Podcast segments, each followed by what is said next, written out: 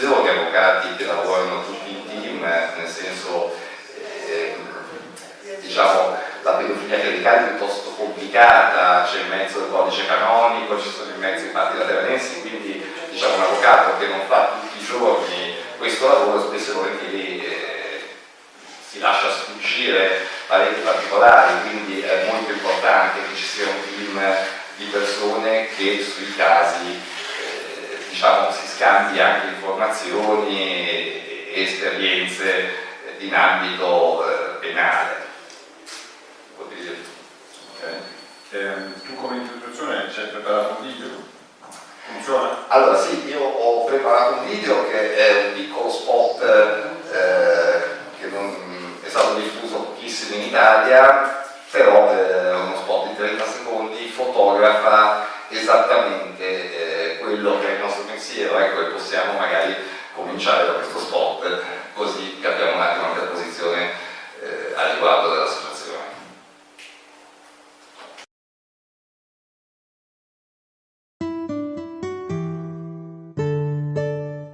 Papa Francesco, sono un bambino al quale la Chiesa ha cambiato il destino.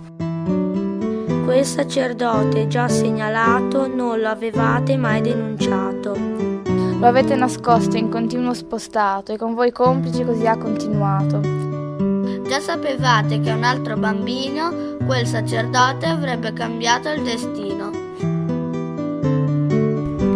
La Chiesa Cattolica ad oggi non ha ancora attuato alcun provvedimento concreto per la tutela dei minori. Prima di affidare tuo figlio alle cure del clero, chiedi referenze sulla parrocchia e su coloro che si occuperanno di lui.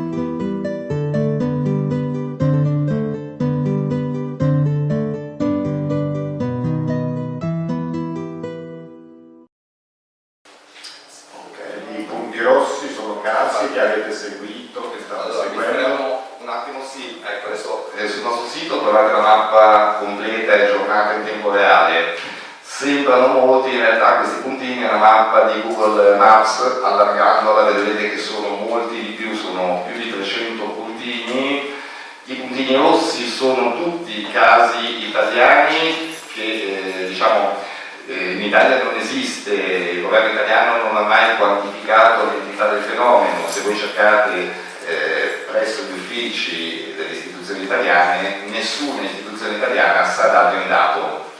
Noi abbiamo cercato di produrre un dato sicuramente in difetto, in difetto, e questo dato risale dal più o meno 2000-2003 a oggi. Sono tutti casi accaduti in Italia, ne contiamo circa 130 eh, condannati in via definitiva e circa altri 160 che sono i puntini gialli ehm, ancora in, eh, diciamo, in attesa di giudizio. Alcuni dei puntini gialli sono invece sacerdoti eh, che sono stati indagati, poi è sparito il sacerdote, è sparito il procedimento penale, cioè non si è più saputo eh, nulla di, di- di- diciamo, della loro storia. Ecco, comunque eh, direi che è abbastanza notevole, la trovate, trovate la mappa se volete vederla all'indirizzo dell'abuso.org slash diocesi non sicure. Ci sono ancora dei puntini neri, i puntini neri sono eh, quei pochi sacerdoti, poi non sono così pochi, quei pochi che siamo riusciti a rintracciare, sacerdoti fuggiti dall'estero e eh, diciamo nascosti poi in Italia, mentre ancora quei quadratini verdi che vedete sulla mappa, poi se la guardate sul sito sicuramente eh, riuscite a vederla meglio, sono le varie case eh, che abbiamo scoperto in Italia dove questi sacerdoti teoricamente dovrebbero essere curati, ecco, sono diciamo cliniche eh, per preti pedofili che poi in realtà fanno la funzione non tanto di clinica ma in realtà fanno un po' come isola quando i preti vengono condannati, anziché mandarli in carcere, vengono affidati agli arresti domiciliari in queste strutture, strutture dove non controllate perché non sono sotto controllo, dove ogni tanto capita che qualcuno eh, li fuga anche, ecco. Capita anche che qualcuno scende dalla messa, anche se non può. Capita anche che qualcuno scende dalla messa, come Allora, I casi sono, sono molti, io vorrei partire dalle, so, dall'attualità, ma le ultime cose che avete fatto, che avete fatto un sit-in a Napoli, davanti al Duomo, sì, contro il cardinale Crescenzio Sebe. Puoi spiegare perché lui non è indagato, no? No, il cardinale almeno della giustizia italiana no, dovrebbe essere indagato da quella vaticana, il Papa aveva eh, promesso punizioni esemplari, o almeno la linea dura, anche non solo contro i preti, ma anche contro chi eh, li copriva bene il caso di Don Silverio Mura, per il quale abbiamo manifestato a Napoli in due giorni davanti al Duomo eh, una quindicina di giorni fa, perché questa manifestazione solo per questo sacerdote? Bene, questo sacerdote viene eh, denunciato da una vittima, dalla prima vittima, poi ce ne sono, adesso ce ne sono altre, ma la prima lo denuncia nel 2010. Il sacerdote che all'epoca ancora aveva una parrocchia sparisce, sparisce per diversi anni dagli occhi della vittima, in realtà poi nel 2012 la vittima contatta l'associazione e nel giro di una decina di giorni troviamo questo sacerdote che insegna religione eh, in, una, in una scuola italiana. Ovviamente la vittima rimane malissimo non solo perché il sacerdote era, era ancora in circolazione, la vittima pensava avesse lasciato la, la parrocchia perché la chiesa eh, lo aveva allontanato dai ragazzi, invece no, lo ritrova in mezzo ai ragazzi e combinazione eh, nelle stesse condizioni eh, con le quali aveva riscato lui. La vittima era stata riscata anche, anche, anche lei eh, durante eh, la, gli orari diciamo, di religione a scuola. Bene, questo sacerdote eh, si scopre circa un mese fa che da Napoli è andato a finire in provincia di Pavia, nel Pavese, è lì da un anno ed è stato mandato da Napoli sotto falso nome, infatti il suo nome è Silverio Mura, mentre a Pavia si chiama Saverio Aversano. E viene scoperto a seguito di un servizio delle Iene che eh, è uscito appunto un mese, un mese e mezzo fa, neppure noi sapevamo più dove fosse perché dopo aver trovato nelle scuole, in due scuole è sparito diciamo definitivamente dalla circolazione. Bene, questo diciamo, è stato quello che io chiamo un po' un riciclaggio di sacerdoti. Ecco, a noi, mh, questo lo voglio sottolineare, per noi il problema non è che questi sacerdoti dicano la messa, ecco, non sono mai stati denunciati perché dicevano mai messa, sono stati tutti querelati perché abusavano di noi.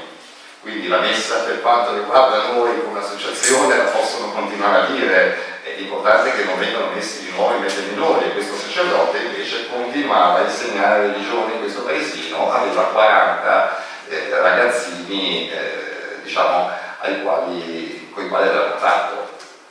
Um, tu hai detto in interviste che questi, eh, questi preti indagati che hanno commesso abusi, in genere il passaporto non viene mai tolto, per cui facilmente si spostano in un altro paese o vengono mandati e continuano o riprendono il filo. Vogliamo parlare un attimo del caso di Nicola Corradi? Sì, sì, il caso di Istituto Romolo di Verona, che ha un filiale in Argentina. Esattamente, alla filiale in Argentina e ho anche un po' di documentazione proprio sul caso, che è bloccata, me la sono portata dietro. Allora, Don Nicola Corradi, allora, Corradi, eccolo qua. Eh, Don Nicola Diciamo, denunciato e qui adesso abbiamo, mh, perché l'associazione ha eh, quando Don Nicola Corradi è stato arrestato in Argentina, questo alla fine del 2016, l'associazione ha eh, fatto un esposto contro la diocesi e contro l'Istituto Antonio Polo di Verona, la magistratura ha aperto un fascicolo e qui c'è un parziale esito del fascicolo, in questo fascicolo la magistratura ci comunica che viene chiusa la posizione del vescovo Zenti, eh, non eh, per qualche motivo particolare, molto semplicemente perché Don Nicola Corradi è, eh, appartiene alla Compagnia di Maria per l'Educazione dei Sordi,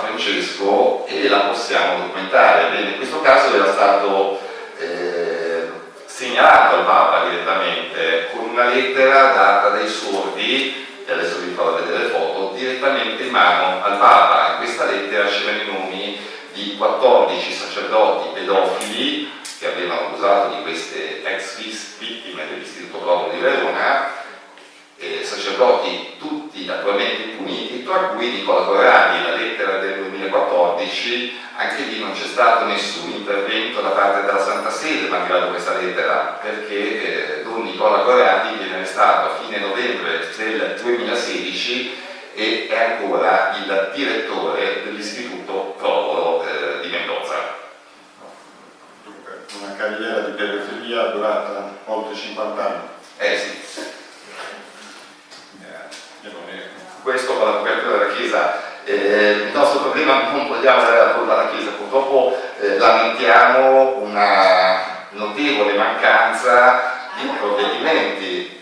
Assolutamente sì, assolutamente sì. Eh, non la stavo giustificando, ecco, mancano, purtroppo noi siamo anche contrari a tutta questa campagna mediatica che esiste sui processi canonici. I processi canonici, penso tutti lo sappiate, non fanno giustizia alla vittima, il processo canonico si basa sul sesto comandamento, la parte lesa non è la vittima, è Dio. E, e Dio da chi offeso?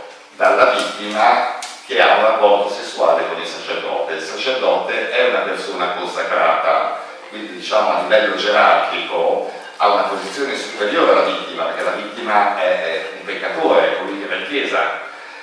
Diciamo che alla fine in un processo canonico la vittima è quella che ne esce peggio, perché sostanzialmente in base a questa tesi è il colpevole. Ecco, noi non siamo contrari neanche ai processi canonici, però eh, assolutamente questi reati vanno denunciati assolutissimamente all'autorità giudiziaria del paese dove eh, vengono commessi e poi la Chiesa dopo questo giudizio per carità ha tutto il diritto di fare anche il processo canonico, certo il processo canonico non è un surrogato e tantomeno è un qualcosa che può eh, equivalere ai processi eh, che noi vediamo nelle aule di giustizia. Posso fare una parentesi, io ho visitato questo istituto di Verona, a Verona non sono stato ovviamente in Argentina, ho incontrato, ho fatto un reportage sulle vittime. Eh, quello che colpisce di più forse sono due cose, uno sottolinearlo, è sempre, eh, sei d'accordo, ovviamente difficile testimoniare, raccontare quello che uno ha subito. Però per una persona che non riesce, che è sordomuto è quasi impossibile essere creduto, insomma, deve passare molti anni, deve studiare parafonetica, imparare a parlare. E, um, le testimonianze devo dire che erano molto sconvolgenti, quindi io ho conosciuto questo Giuseppe Consiglio, ragazzo della Calabria che parla bene, è facile di capire quello che dice e io insomma, ho, chiesto, ho chiesto tutti i dettagli però racconta come è stato accompagnato dalle suore che stavano monastero accanto al prete per avere preghiera, benedizione. E lui dice, io ero troppo piccolo, non mi ricordo bene cosa è successo, però mi ricordo che il prete mi ha toccato. Io mi ero fatto un'idea un ragazzino così, gli chiedo ma quanti anni avevi? E lui mi dice avevo tre anni. Ecco, bravo, come lo dice tutto. Come proseguiamo?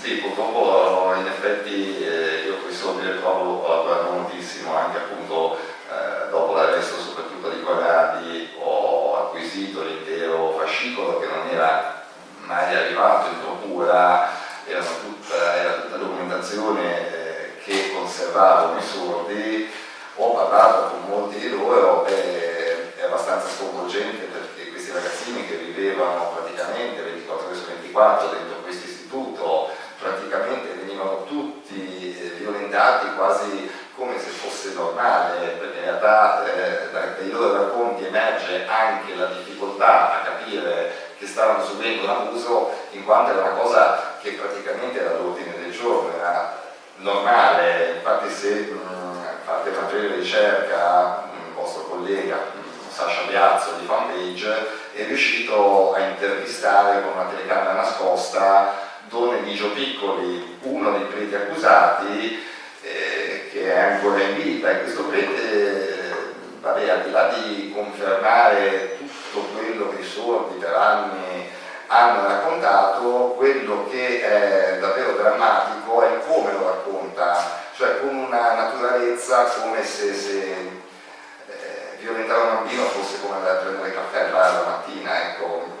Se la vita un po' come possono Sì, schiacciare. sì, sì, ma sembra, io, io non lo so perché io eh, poi quando ho fatto l'esposto alla magistratura ho eh, raccolto due interviste, una è quella di Sa- Sasha Piazzo, l'altra è quella della 7, per cercare un attimo di capire se questo prete, visto anche l'età, fosse fuori di testa, invece il prete no, è lucido, è coerente in entrambe le due interviste, due interviste fatte in momenti diversi, quindi eh, si vede purtroppo ripete le stesse cose in modo esatto, con la stessa coerenza, ecco, eh, sono drammaticamente vere. Fa- facili da trovare, da vedere su, su YouTube, sotto i giochi piccoli.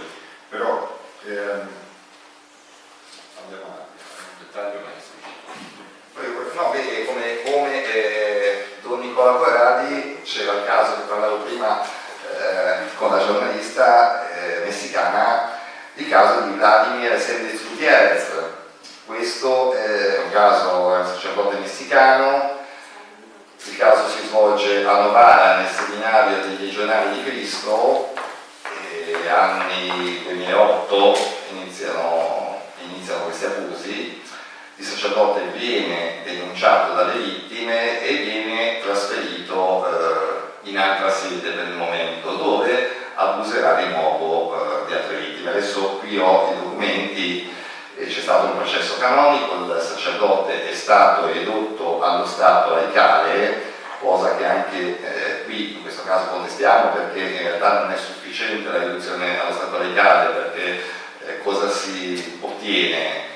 Che un pedofilo che prima di mestiere faceva prete, adesso non fa più prete di mestiere ma resta sempre pedofilo, no? se lo lascia in giro eh, continuerà ad abusare dei ragazzini, quindi anche in questi casi a nostro avviso eh, a livello di prevenzione serve una denuncia.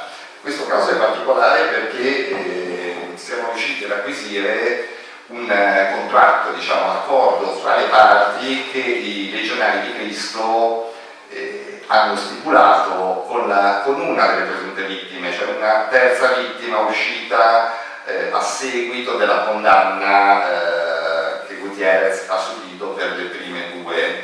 Beh, questo accordo che poi vi faccio vedere, ma ve lo sintetizzo mh, così si fa, eh, facciamo prima, in sostanza in questo accordo tra le parti eh, è questo qui,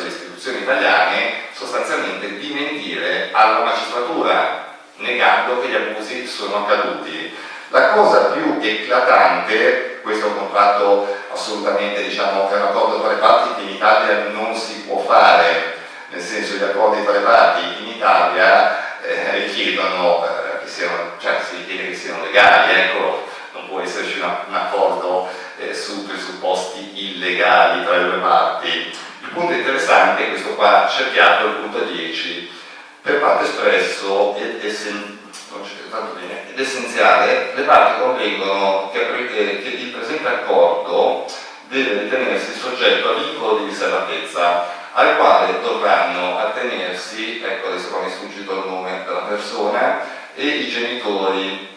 In caso di violazione di obbligo, gli stessi saranno solidamente obbligati a versare alla congregazione a titolo di penale la somma di euro, cioè ossia una somma doppia a quella riconosciuta in questa sede. In sostanza i legionari di Cristo avrebbero riconosciuto, quell'accordo naturalmente non è stato accettato dalle parti, avrebbero riconosciuto 15.000 euro soli per eh, il risarcimento della vittima, qualora l'accordo fosse stato infranto la vittima avrebbe dovuto renderne 30 ai legionari di Cristo. E questo, questo, è un contratto non di vent'anni fa, eh, è un processo che è attualmente in corso e questo documento vaglio della magistratura. Sì.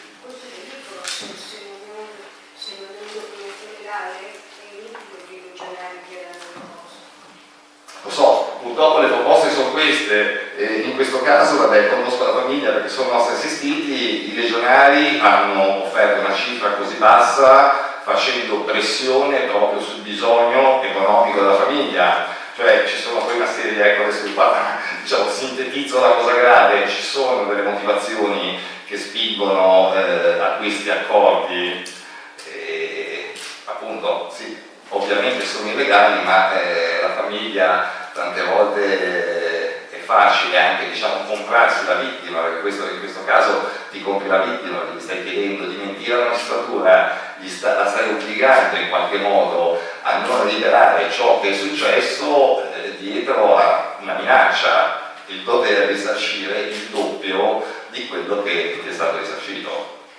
Allora, pochino passiamo alle domande, io volevo solo toccare un altro argomento prima, eh, ti chiederei eh, cosa ne pensi. Il Papa Benedetto ha detto tolleranza zero per la pedofilia e anche il Papa Bergoglio eh, l'anno scorso il Papa non ha rinnovato, gli era Müller la Sant'Officio, la congregazione per la dottrina della fede. Eh, non è mai successo prima, perché dopo cinque anni eh, viene ringraziato, viene messo da parte.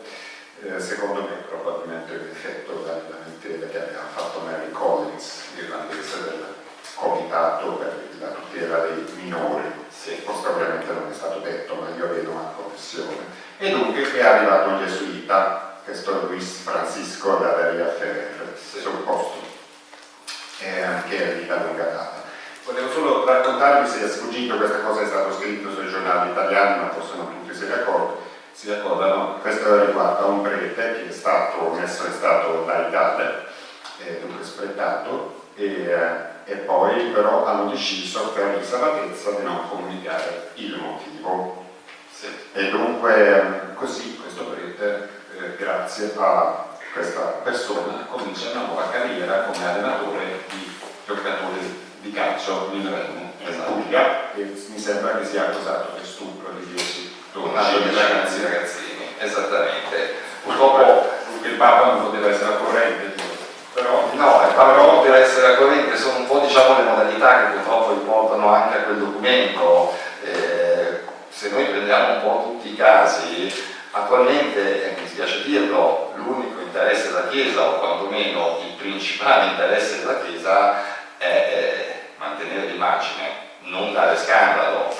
E dietro a non dare scandalo appunto accadono cose come in questo caso. Eh, Petra stava parlando di Giovanni di Gianni Trotta, ex sacerdote, appunto si chiama eh, Gianni Trotta. Il caso di Esenditz è molto simile, il caso di Silverio Mura, anche lì il prete è stato diciamo, riciclato al nord Italia sotto falso nome addirittura perché ho fatto le indagini personalmente io su questo caso e eh, ho parlato col prete della parrocchia dove è finito Mura e il prete sostiene che da Napoli glielo hanno mandato già sotto falso nome.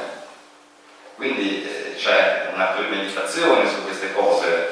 Eh, purtroppo mh, mm, un altro dato eh, che si può, che è tangibile, è al di là dei, degli sporadici incontri che può fare il Papa con qualche vittima, incontri che poi generalmente eh, ci sono in occasioni dello scandalo di turno, manca una comunicazione da sempre, lo lamentavano anche gli americani, lo lamentiamo anche noi, uno, una comunicazione tra le vittime della Chiesa, ovvero noi dei nostri 700 associati italiani abbiamo una vittima alla quale il Papa ha risposto, l'unica vittima su 700 e vi garantisco tutti hanno scritto alla Santa Sede, ma nessuno ha risposto.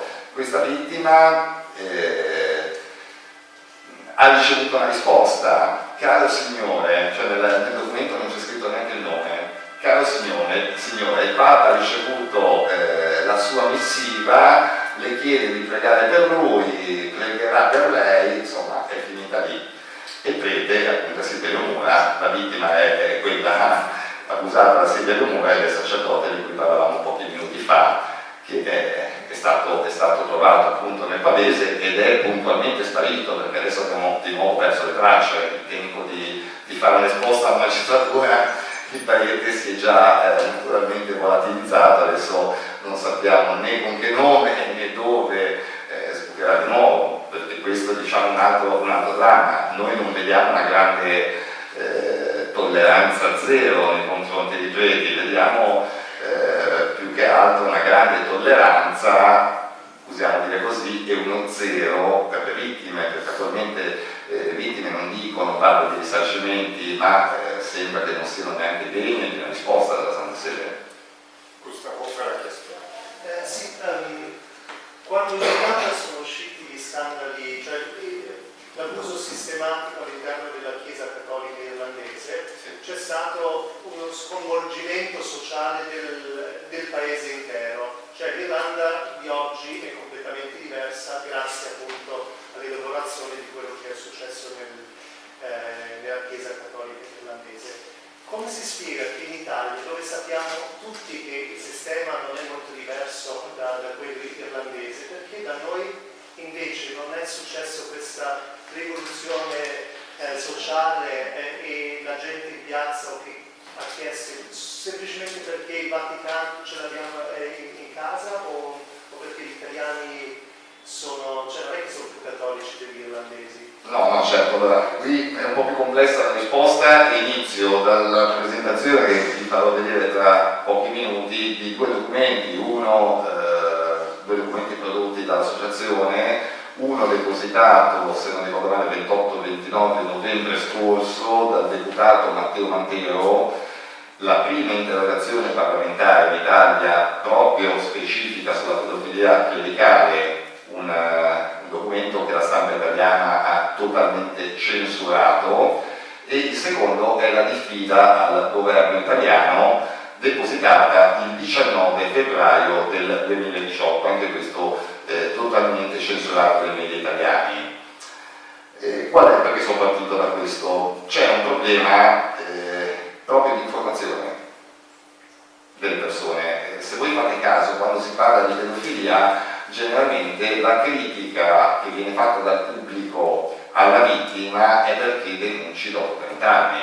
una cosa banale, perché la, la domanda veramente non ha motivo, perché se uno sapesse qual è il trauma della pedofilia, che non è il rapporto sessuale, quello strumento che porta al trauma, se uno sapesse cos'è il trauma e qual è la maturazione, non, non, non si porrebbe neanche la domanda perché denunciato 30 anni dopo, verrebbe da solo la risposta. Purtroppo qua invece mancano basi culturali, in Italia non esistono campagne di consapevolezza e qui la colpa non è del Vaticano, la colpa è dello Stato, dello Stato italiano, Stato italiano che in 18 anni di crisi, perché la crisi inizia nel 2000 eh, con eh, il famoso team del Boston Globe, Scott Strike, che poi viralmente diciamo, eh, si espande in tutto il mondo, bene, oggi dopo 18 anni il governo italiano non si è ancora come dicevo prima, non ha ancora quantificato in Italia l'entità del fenomeno.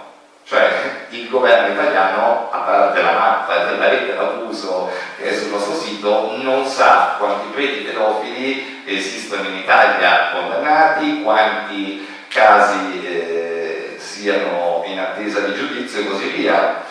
Le persone non ricevono informazioni, eh, tanti hanno detto di noi che siamo degli anticlericali, questo è totalmente falso, eh, tutti gli associati della rete d'abuso, il 95% sono tutti cattolici e sono tutti infuriati perché questi cattolici dai giornali e dal, non so erano proprio giornalisti, eh, i giornalisti hanno riportato ciò che sono gli appelli della Santa Sede, bene, i cattolici hanno appreso delle linee guida che sembravano attendibili, sembravano serie, linee guida che sono crollate drammaticamente in pochi giorni dopo che i figli sono stati abusati, perché si sono scontrati con una chiesa che non risponde, con delle linee guida farlocche, guardiamo eh, di nuovo il caso, ad esempio, sempre seguendo la lettera Buso che è andata anche in tv mm, a quarto grado poche settimane fa, è quello di Don Mauro Galli. Don Mauro Galli è un sacerdote di Milano eh, che ha abusato di un ragazzino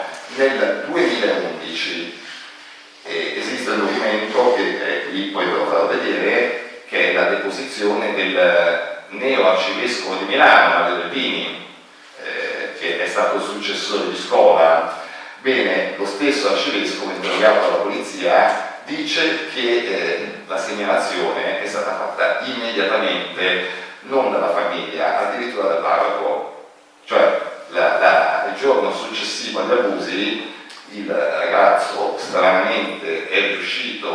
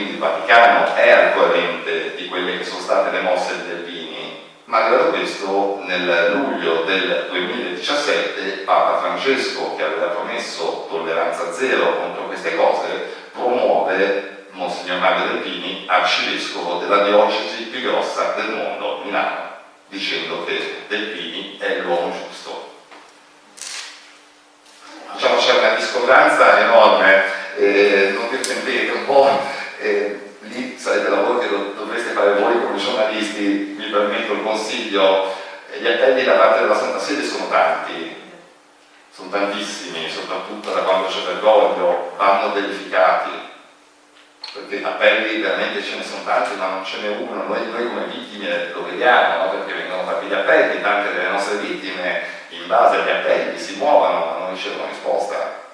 Diciamo, eh, noi eh, Papa Francesco lo vediamo come una grande campagna mediatica e basta. Altre domande? No, io vorrei tornare Sì, presentati. Dominique Gallard, Le Point, vorrei capire, eh, perché Papa Francesco ha quell'immagine molto positiva dell'uomo che avrebbe cambiato la curia, la chiesa, eccetera, eh, come te lo spieghi quell'atteggiamento che poi si è verificato in, in- in altri paesi? Come uno che è coinvolto in questa storia, come se lo, se lo spiega la- l'atteggiamento di Papa Francesco? Perché lui non può fare di più o lui mentalmente è ai schemi di sempre, cioè bisogna proteggere la Chiesa dal- dallo scandalo? Ma io non dico che Papa Francesco sia malafede, sicuramente eh, la Papa segue gli schemi della Chiesa. Io eh, penso solo che eh, se Papa realmente volesse dare una svolta in tutto il pianeta, lo potrebbe fare eh, anche in tempi rapidissimi, obbligando i vescovi a denunciare questi casi all'autorità giudiziaria. Il problema credo che nel giro di pochi anni eh, sarebbe diciamo, non risolto in toto, ma un buon 80% verrebbe debellato. Invece purtroppo questa cosa non viene fatta, vengono fatti eh, processi canonici, tra l'altro in Italia celebrati eh, contro diverse leggi, ad esempio i processi canonici celebrati in Italia, non solo Italia, ma io parlo dell'Italia perché la documentazione che abbiamo è italiana, violano il trattato di Lanzarote. Il trattato di Lanzarote impone che l'audizione di una vittima sia protetta, che la vittima eh, venga ascoltata, supportata da psicologi, insomma da professionisti che la possano supportare nel processo canonico, invece la vittima non ha il diritto di portare in processo neppure il suo avvocato. Eh, già questa è una violazione eh, palese. Eh, le stesse contestazioni che vengono fatte dal Comitato ONU per la tutela del fanciullo, perché qua questa cosa è importante, c'è stata una pesante contestazione, se non ricordo male, gennaio del 2014, giusto? Eh, quella famosa contestazione comunque il famoso rapporto ONU di cui si è parlato in tutto il mondo, 6 gennaio 2014.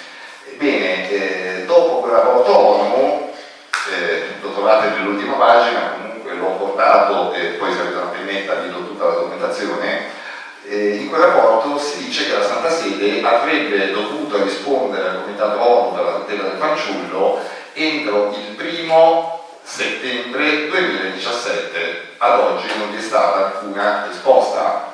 Io vedo, questi sono i fatti che parlano, c'è parecchia negligenza, ecco, c'è parecchia ostilità da parte della Chiesa. Io non so se il responsabile sia il Papa o se i responsabili siano i vescovi.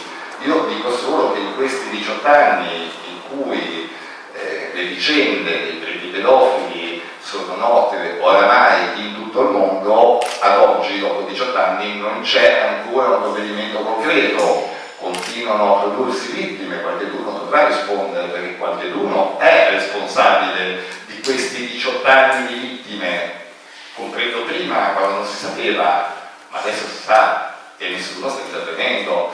Eh, all'estero diciamo abbiamo, eh, avete più fortuna perché avete uno Stato più presente, in Irlanda si sono comportati in un certo modo, persino in Svizzera, in Svizzera hanno, eh, non so se lo sapete, hanno tolto la prescrizione due anni fa, se non ricordo più male, e hanno aperto una finestra temporale di sei mesi nella quale tutte le vittime, anche quelle prescritte, che non solo vittime di pedofilia, eh, vittime di pedofilia in genere, potessero denunciare i reati prescritti. Beh, questa è stata, scusate, una genialata, perché eh, in qualche modo cosa, cosa ha creato? La Chiesa si è trovata costretta a dire, bene, Paghiamo le vittime o aspettiamo che sia un giudice a dirci quanto le dobbiamo pagare? La Chiesa in Svizzera ha iniziato a fare accordi con le vittime, ha risarcito spontaneamente le vittime dell'unico paese al mondo. Io credo che la soluzione svizzera sia stata molto civile, perché non è stato un attacco alla Chiesa, non è stato un attacco alla religione, è stato un provvedimento che eh, qualunque paese civile, diciamo, un intervento eh, che qualunque paese civile debba prendere. Trovo, trovo molto più invasivo, ad esempio, eh, la proposta australiana, quella di levare il segreto confessionale, secondo me è più invasiva, anche se purtroppo diciamo che in qualche modo eh, la Chiesa sta costringendo no, a, estremi mali, estremi rimedi anche tanti paesi, però purtroppo le soluzioni ci sono, volendo, basta cercarle. C'è il collega Megan Williams del Canada. Ma, ma forse questi metodi sono invasivi, però comunque negli Stati Uniti sono proprio le cause che hanno portato i cambiamenti. Sì, sì, non è una critica la mia, eh? Dico, è più invasivo, Sì, lo, lo condivido, Meglio invasivo che un accordo fuori. assolutamente lo condivido, dico, è più invasivo ma non, non era, non era in senso critico, ecco. eh, Eh, Una domanda, eh, avete o avete mai pensato alla possibilità di mettere le fotografie dei preti eh, che sono stati accusati sul, sul vostro sito? sì, sì, ogni puntino che lei clicca delle diocesi non sicure Quelli che sono spariti? Allora, quelli di cui abbiamo fotografie le abbiamo messe, purtroppo ripeto, eh, noi siamo un'associazione, siamo un organo parastatale, lo Stato non fornisce dati, non ha dati, non abbiamo foto, quindi diciamo che eh, tutti i casi che siamo riusciti a documentare li trovate, purtroppo tanto materiale non siamo riusciti ad averlo, siamo eh, un'associazione tra l'altro neanche finanziata in Italia perché eh, in Italia giusto dei folli come le vittime potevano mettersi a tirare su un'impresa del genere, ecco. Ma ci sono stati casi in cui sono stati identificati, che qualcuno ha telefonato per dire oh, ho visto questo Sì, sì, prete sì, sì. che ha un altro nome? Sì, sì, sì, sì, sì, ci sono, casi di segnalazioni, ecco, eh, adesso noi circa 300 pre- preti sulla cartina, ma ne abbiamo altri 100-150 in archivio, preti di cui però purtroppo non troviamo riscontri, non c'è più procedibilità eh, sotto l'aspetto giudiziario, quindi pubblicare il nome eh, equivale a recarsi una bella querela per diffamazione e, e- non andare oltre, conseguenza diciamo, questi preti li usiamo per il lavoro che facciamo di intelligence, ovvero arriva una vittima, arriva un'altra segnalazione e riusciamo a documentarlo, quantomeno riusciamo a tirare fuori dei precedenti. Purtroppo siamo, lo so che poco, eh, più non possiamo fare, non, non abbiamo proprio a livello dello Stato, non, non ci fornisce nessuno strumento. Prego. Sì, perché siamo in Viaggio Mercurio vicini e avete poi rapporti organizzazioni in altri parti del mondo? Sì, siamo in contatto con Snap, eh, con Survival Voice, eh, con eh, le organizzazioni in Argentina. Abbiamo eh, in Argentina, proprio dove si sta eh, consumando il caso Corradi, abbiamo un procuratore nostro, il nostro avvocato, Carlo Lombardi, che è lo stesso avvocato che segue eh, le vittime di Mendoza e anche il nostro avvocato perché ci serviva diciamo, una parte attiva anche in quel procedimento, nel senso che in Argentina è scoppiato il caso, eh, qual è stato il nostro problema sul caso argentino? Ci siamo subito domandati se l'Argentina chiede all'Italia, alla magistratura, dei documenti, la magistratura non glieli può dare, in Italia non è mai stato aperto un procedimento, di conseguenza la magistratura non ha mai acquisito i documenti sul caso Provolo, allora abbiamo provveduto noi a mandare tutto il fascicolo prodotto dai sordi del Provolo alla magistratura argentina. E con i cileni non avete rapporti? Con il cileno, col Cile al momento non seguiamo la cronaca, non abbiamo nessun rapporto diretto. E un'altra cosa, che adesso leggendo anche dei, eh, altri paesi, eh, l'Irlanda proprio a livello di governo ha chiesto a suo tempo alla Santa Sede del Risulta che ci siano anche in altri paesi che il governo abbia chiesto dei chiarimenti alla Santa Sede. Premesso che l'Irlanda diciamo, eh, non è stata proprio spontanea, l'Irlanda si è mossa a seguito eh, di una condanna, ecco, quindi diciamo eh, che tra l'altro è un po' la strategia che cercheremo di fare in Italia, perché in Italia il governo purtroppo è ormai latitante da anni, adesso vi faccio vedere la documentazione eh, depositata eh, anche l'interrogazione parlamentare, un'interrogazione parlamentare che io erano sei anni che cercavo di fare, ho girato veramente la metà dei politici italiani, tutti apparentemente disponibili, nessuno eh, l'ha mai eh, voluta depositare, era depositata appunto eh, a novembre deputato Matteo Mantero del Movimento 5 Stelle, che eh, non, non me l'ha fatto per piacere, però combinazione e buoni rapporti perché io sono savonese, abito a Savona e anche Matteo è savonese, ci conosciamo da ragazzi, combinazione sfortuna sua, lo dico sempre, mi ha incontrato un, giorno in treno mentre tornavo da Roma, era un sabato, è stato costretto a farsi viaggio da Roma fino a Savona con me, gli ho fatto una testa tanta e, insomma ha capito bene qual era il problema della filosofia in Italia, si è eh, davvero dimostrato eh, disponibile e gliene sono grato. E quindi cosa succede dopo questa deposizione?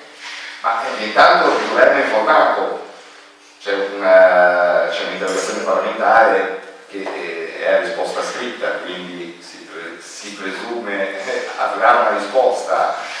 Eh, di, di fatto attualmente il governo è informato, le nostre strategie, questa volta legali, saranno che nei prossimi procedimenti eh, chiederemo come, responsa- come, le, come, responsabilità civili non solo più le diocesi, anche lo Stato. Lo Stato deve pagare, perché lo Stato è pienamente complice, non è autore ma è complice, perché non prendendo interventi a tutela dei propri cittadini, qua i patti lateranensi non c'entrano nulla, no? perché eh, i patti lateranensi è ben chiaro, lasciano la sovranità a ognuno dei due stati, cioè sia al Vaticano che alla Chiesa, quindi eh, diciamo, la priorità dello Stato italiano sono i cittadini, non certo la Chiesa.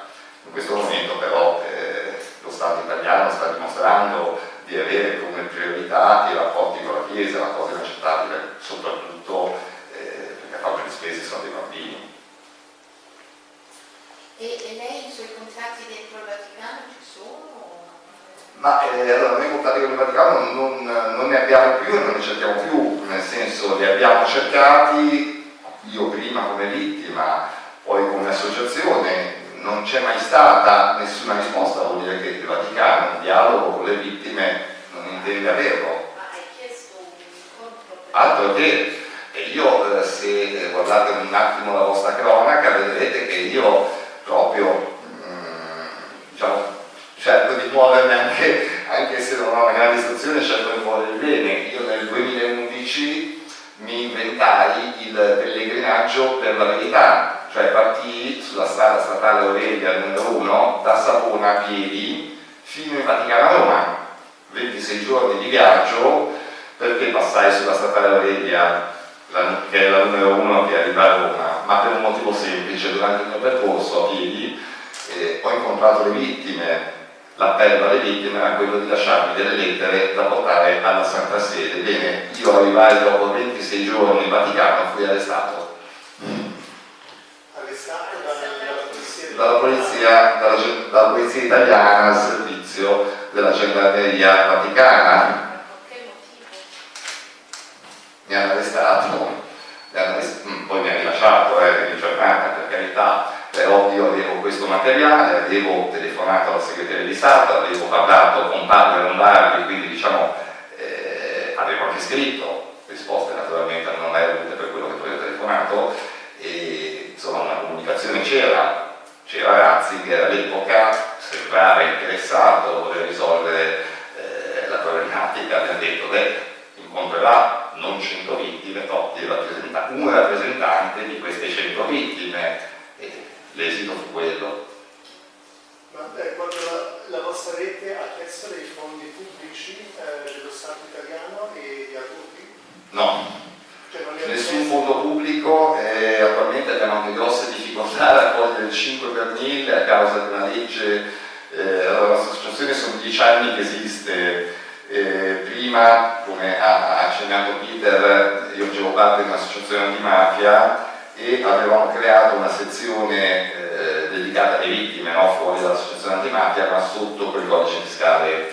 Abbiamo normalizzato la situazione di recente un anno fa e siamo, abbiamo scoperto che il governo italiano per le associazioni che una volta si chiamavano onlus, bene, non si possono più creare onlus in Italia, si possono creare associazioni, i registri nazionali che permettevano di registrarsi, quindi di poter prendere 5 per 1000 e di conseguenza tutti gli altri fondi, no? perché in realtà poi la questione dei fondi è dimostrare che la realtà associativa è sul territorio nazionale e non è locale, bene, hanno abrogato i vecchi registri, i nuovi registri non ci sono ancora. È possibile per qualsiasi associazione eh, fondata adesso, non solo noi, eh, avere questi aiuti per quanto riguarda il finanziamento pubblico non ci sono campagne di consapevolezza in questa materia.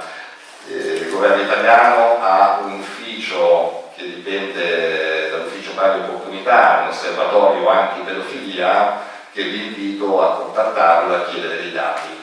Poi magari scrivete la risposta sui vostri giornali, non hanno dati.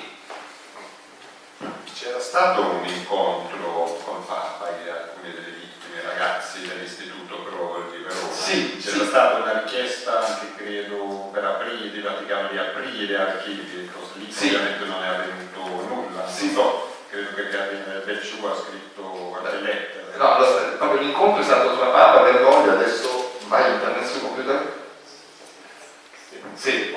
Vi farò vedere proprio la lettera, documento del 2014 di cui vi parlavo prima e le due foto del sordo, erano una trentina di sordi in, quella, in quell'incontro, uno di loro ha incontrato faccia a faccia al Papa e c'è il momento in cui il sordo ha la lettera in mano e il momento dopo quando il Papa prende questa lettera, questa lettera appunto è quella che conteneva il nome di Doni Corporali e risale al 2014, ma anche lì, malgrado il Papa fosse stato informato personalmente, possiamo dire in questo caso, perché la lettera è stata consegnata in mano, non è stato preso alcun uh, provvedimento, per fortuna è intervenuta la magistratura argentina, se no Corradi eh, sarebbe ancora lì, ma al di là dei suoi 82 anni eh, ad abusare di, di, di ragazzini. Altre domande? Non, non, so se è una domanda alla quale mh, vuole rispondere, ma eh, lei si è resa conto di essere stata vittima di abusi a un'età avanzata e qual è stato il percorso che ha fatto? Allora, ehm, io mi sono reso conto di essere vittima da bambino. Eh, è impossibile che uno non se ne renda conto subito. Un conto è rendersi conto di essere vittima e un conto è la consapevolezza eh, di quello che ha causato diciamo, quell'evento. Cosa succede? Eh, la racconto un po' semplicemente come, come perché è un modo che funziona. Ecco, provate a tornare tutti voi quanti indietro quando avevate 11, 12, 15 anni, pensate alla musica di quei tempi, sono sicuro che tutti ricorderete le musiche, gli autori e via dicendo bene. In quell'età particolare, quella musica è quella che ha creato diciamo, la vostra sfera musicale, che vi ha condizionato per tutta la vita. La stessa cosa è per la sfera sessuale, 11, 12, 13, 14, 15 anni, c'è la conoscenza, ci sono le esperienze sessuali, la maturazione e c'è questo trauma, questa interruzione della maturazione della sfera sessuale. E, però l'abuso non è come quando ti rompi un braccio, no? Che te lo rompi e lo hai rotto perché lo vedi. No, eh, cosa accade? Questa sfera, ad esempio la sfera sessuale, eh, attorno a sé raccoglie l'affettività, i rapporti sociali. Ecco, tu ricevi un blocco in una sfera che devi maturare pesantissimo, un blocco che blocca tutti, tutto, tutti gli altri contesti, infatti tutte le vittime, io, eh, io stesso, io ero tossico tossicodipendente, ho fatto uso di eroina eh, fino ai 25 anni passati, cioè mh, avanzate, ma tutti hanno problematiche o di dipendenza da droghe, da alcol, insomma hanno diversi disturbi perché in realtà poi eh, ti blocchi la vita, ti precludi i rapporti sociali e via dicendo. È questo che tu non ti, riesci, non, non ti rendi conto nell'immediato, no? Questa è una cosa che poi col senno di poi, io ad esempio ho scoperto a 40 anni, io a 40 anni pensavo di stare bene, invece dietro la vecchia denuncia, perché io avevo denunciato il mio caso, mi ero trovato prescritto, che i miei mi avevano eh, chiamato pochi giorni dopo dicendomi guarda Zanardi, eh, mi dispiace, il suo caso non è procedibile perché è prescritto, io non ci ho mica più pensato a questa cosa. Poi in combinazione nel 2010 la magistratura italiana, dietro la scia di scandali, scandali di tutto il mondo, è andata a scartabellare gli archivi, ha tirato fuori anche la mia, la mia querela. E io da lì ho subito un altro trauma, cioè lì ho iniziato a maturare trauma, ho iniziato ad avere anche eh, problematiche affettive con mio partner, cioè ma notevoli, ho avuto anche appunto una crisi abbastanza pesante eh, sotto l'aspetto sentimentale, ho avuto come poi oggi che faccio questo lavoro eh, lo collego così eh, con uno schiocco di vita, ho avuto problemi gravi, ho subito due operazioni all'intestino, tutti noi, eh, tutti noi vittime. In genere, questa è abbastanza la cosa comune che poi ho scoperto che vabbè, in campo medico già la conoscevano, io ci sono arrivato per esperienza, abbiamo tutte problematiche eh, tipo diverticoliti croniche, acute, tumori, morti di Crohn, cioè abbiamo tutti eh, problematiche che vanno a scaricare sul, sull'apparato intestinale generalmente, che guarda caso è proprio un, eh, diciamo, eh, quella parte del corpo che assorbe notevolmente lo stress. E io infatti dopo il 2010 ho iniziato con problematiche familiari, iniziato con problematiche a livello di shock anafilattici spiegabili. E venivano così, mai avuti eh, in piena notte, quindi neanche vicino all'assunzione di cibi, no? immotivatamente andavo in shock anafilattico, e erano problematiche di, del sistema nervoso.